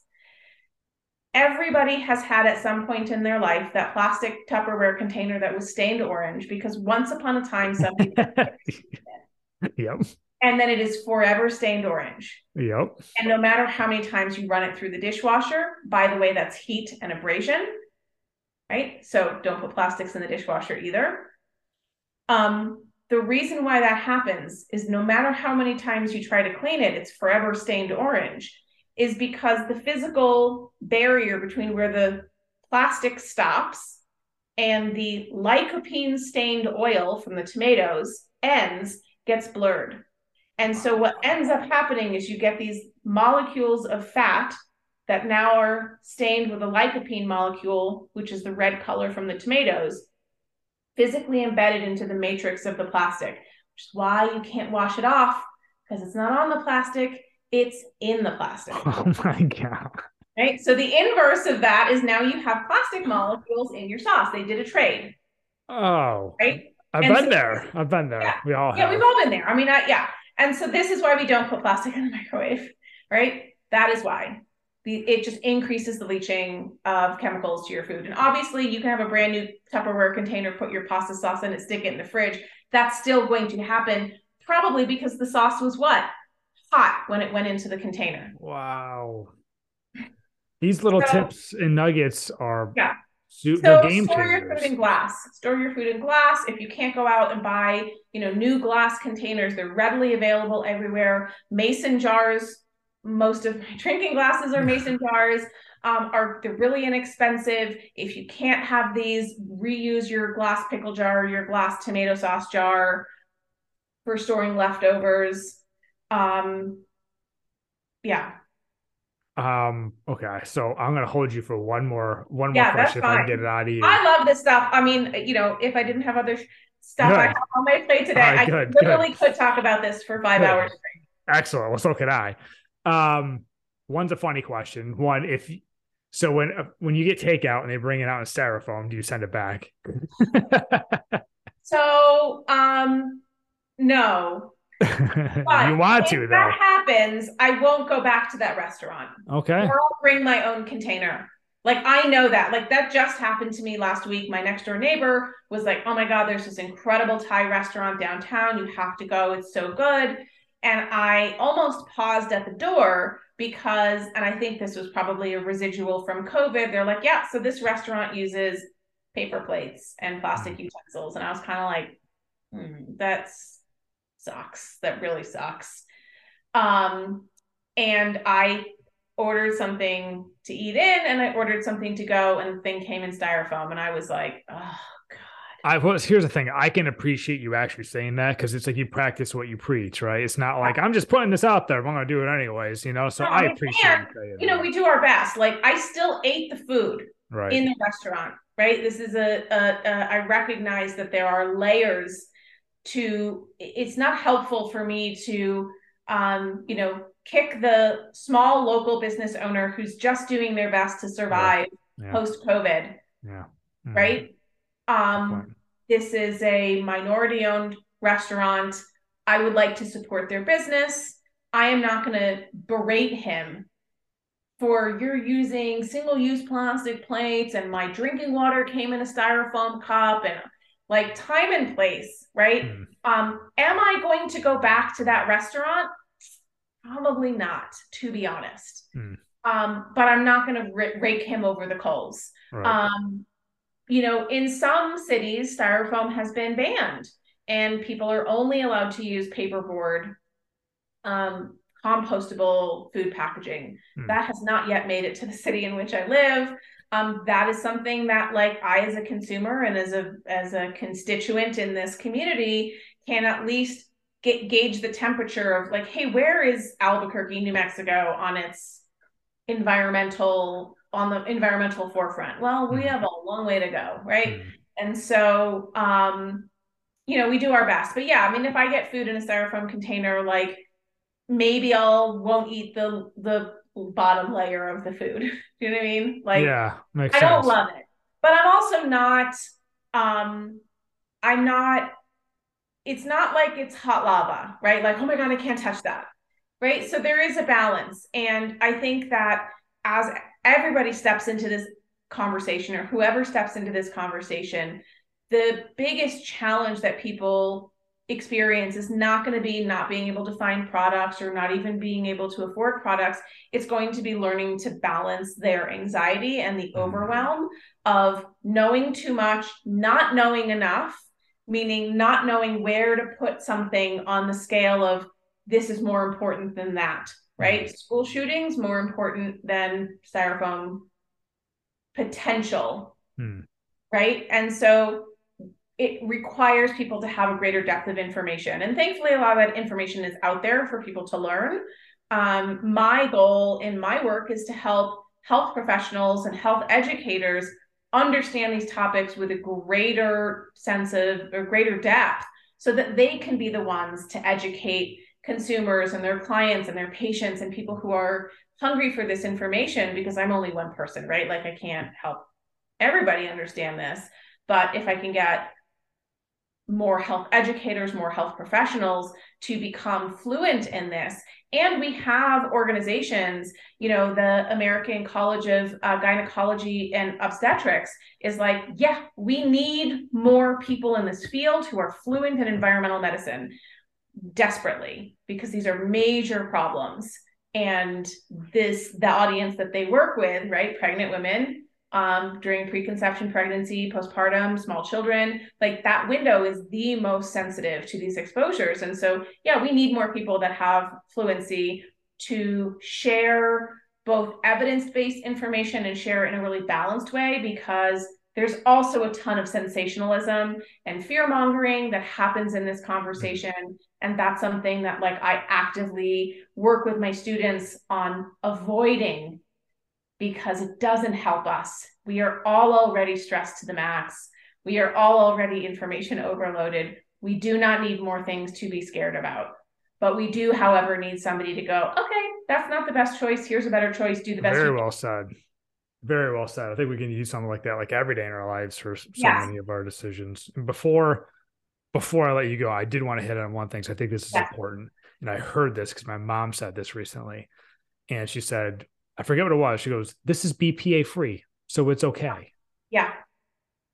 I wa- I'm just going to leave it So there. that's yeah. Uh, do you want me to answer that? Yes, I do. What you, Okay. whatever. I just have, I, I won't say it's a question, but that's a comment that I heard, and I don't yes. necessarily think that's correct. So it's like everything else, it's a yes and. Yeah, BPA is not good. We want to avoid it. Um, what happens for a lot of so th- there's a lot of um, deceptive marketing that happens out in the world uh, where manufacturers are aware, said this earlier, consumers are getting more vocal. They're demanding, hey, I'm learning about chemical X. It's bad. I don't want it. Companies are going, okay, okay, I hear you. I hear you. I got you. Don't worry. I'll take that chemical out. See, it's all good. Now, because I went to this extra effort to take this chemical out, this offensive chemical, I'm going to charge you 50 cents more for that right? Mm-hmm. So now you have these higher priced items that are labeled BPA free, phthalate free, PTFE free, PFOA free, PFOS free, fill in the blank chemical free. What they don't tell you, because they don't have to, because transparency in these types of industries is not required legally, they don't have to tell you what's in their products. And so bisphenol A, BPA, is one chemical in a family of chemicals. Uh, there are sister chemicals to bisphenol A that are nearly identical BPS, BPF. Um, and they're newer, but research into BPS and BPF and these alternatives have found that they're just as bad, if not worse, than BPA. And so in this space, we refer to these as regrettable substitutions. We have made a substitution that, God dang, we are going to come to regret that decision. And that has happened time and time again. So earlier I was talking about BPA in cash register receipts. Well, because of people getting all in a tizzy about BPA, it's one of the most researched chemicals in commerce. Companies started saying, okay, okay, we're going to have BPA thermal paper. So BPA and thermal paper dropped by like 80 or 90% in the last few years. What did it get replaced by? BPS. so this is, yeah, so it's very frustrating. And what happens is you have companies that are banking on the ignorance of consumers. There's a lot of that going around. There is a lot of that. There's definitely a lot of that. And so, for example, um, Ziploc bags. Mm. You can go to the store and find Ziploc bags that say BPA free. Well, great. Guess what? Ziploc bags never, ever, ever had BPA ever. Why? Because BPA is a plasticizer that's used to make plastic rigid and hard, like the bowl of a food processor or a Vitamix blender. What the? F- are you serious? Like Yeah. it was never even in it? Never there. Um, similarly, you might see items that are glass labeled BPA free, right? Well, of course, it's BPA free. It's glass. Never had BPA. glass is not plastic. It does not need a plasticizer. And so these types of marketing messages are incredibly confusing to people. Um, the logic is, well, I don't know my consumers don't know what BPA is, but they if they see BPA free, they are going to automatically assume that that thing is better, and I'm going to spend the next, you know, extra fifty cents, extra dollar, extra ten dollars on the BPA free version. Now, there's always exceptions to this rule, but like you know these these regrettable substitutions, but that's what's happening with the BPA free. Same thing for canned foods. We see canned foods that say BPA free. Well, what are they using instead? Mm. anytime we see any kind of marketing that says something free, phthalate free, paraben free, PFOA free, PTFE, what are you using instead? Because you're probably just swapping it out for another chemical that has a different sound coming out of your mouth, but it does the same thing and it's just as bad. Oh, that makes me so mad. I'm like, yeah, it, it is. It's really infuriating. And people should be mad, right? And then they should take that anger and do something about it. Be vocal. Get Mm. mad. All right, I'm gonna let you go because Okay. think we're gonna go, we're gonna go down this this rabbit hole. The, the question I, I don't you don't need to answer this, but the question that comes to my mind is like, are these chemicals even necessary? Like, are these just if It is can a good question. So I am going to answer that. So it is a good question because there is always a benefit uh, a risk and benefit analysis that's necessary. And the example that I'll give you is um, babies in the NICU ward. Babies in the NICU ward are absolutely covered in plastic. The incubator that they are in to keep them warm, what kind of plastic is that? It's a hard, rigid plastic made of polycarbonate. What does polycarbonate use? Bisphenols. Number one. Number two, the IV tubing that they are hooked up to, that is literally keeping them alive, is a soft plastic. The chemical that's added to make plastic soft are phthalates. There are multiple studies that have shown that babies that require medical intervention, including NICU babies, have higher levels of phthalates in their bodies. Those things can alter their immune response, they can alter their gut microbiome, they can alter their hormones during the most critical point in their lives. Right. And without those plastic tubes and that plastic incubator, they would not live. Mm. Right? So it is it's a ne- it's necessary in that instance right it is necessary and can we make those materials without those chemicals yes so there are hospitals. Kaiser permanente years ago was like hey we're going to move towards phthalate free iv tubing and blood bags because we know this is a problem. Great. We need to get these medical um, materials accessible so that buyers at hospitals know to even buy the phthalate free version and know that why it's worth spending extra yeah. on those materials right? And so there's always this cost benefit analysis and that's i think the example that i pull out the most you know we they're life saving hmm.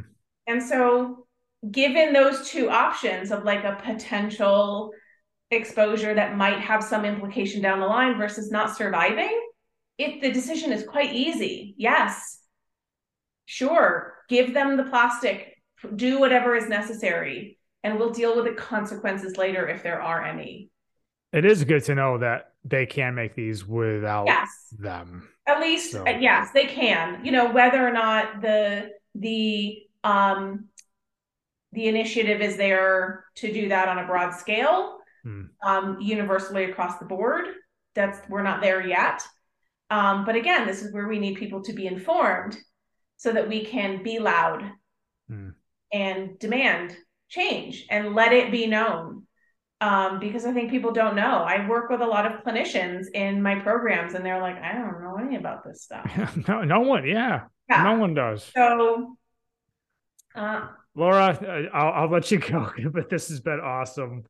Well, come thank back. you for come letting back. me spew I, my my bad news. Oh, come back and spew anytime. Um, I want people to know where to find you and follow you because your social media is awesome. Your information that you consistently post is eye opening. So don't just listen to this and say, "Oh, that was great." No, follow you because you are posting stuff consistently. So how can people find you? Yeah, so I'm on Instagram at environmental toxins nerd. Y'all can probably figure out why I picked that name. Um, and then my website is just my name. It's Lara Adler, L A R A A D L E R dot com. And I will link that in the show notes. People to scroll down, click on it, follow you. Yeah your stuff is awesome. Like when i was getting ready to prepare for this for this episode it was like damn like how do i narrow any of this down? Because it's all yeah. it's, it's all good stuff. It's all and it's stuff that we can take and like starting tomorrow we can make a change in our life that could yeah. save us down the road. And now that you know we're looking to have a child at some point in the next year or so like that's huge. That's something i'm really concerned about. So yeah yeah. I, am I'm, I'm super happy we had this conversation. Like i said come back excellent. anytime because there's there's more to chat about but yeah excellent. Anytime. Thank you for being a good sport. I know i kept you so. All good. It's all good. All right you're the best. Thank you lara. Thank you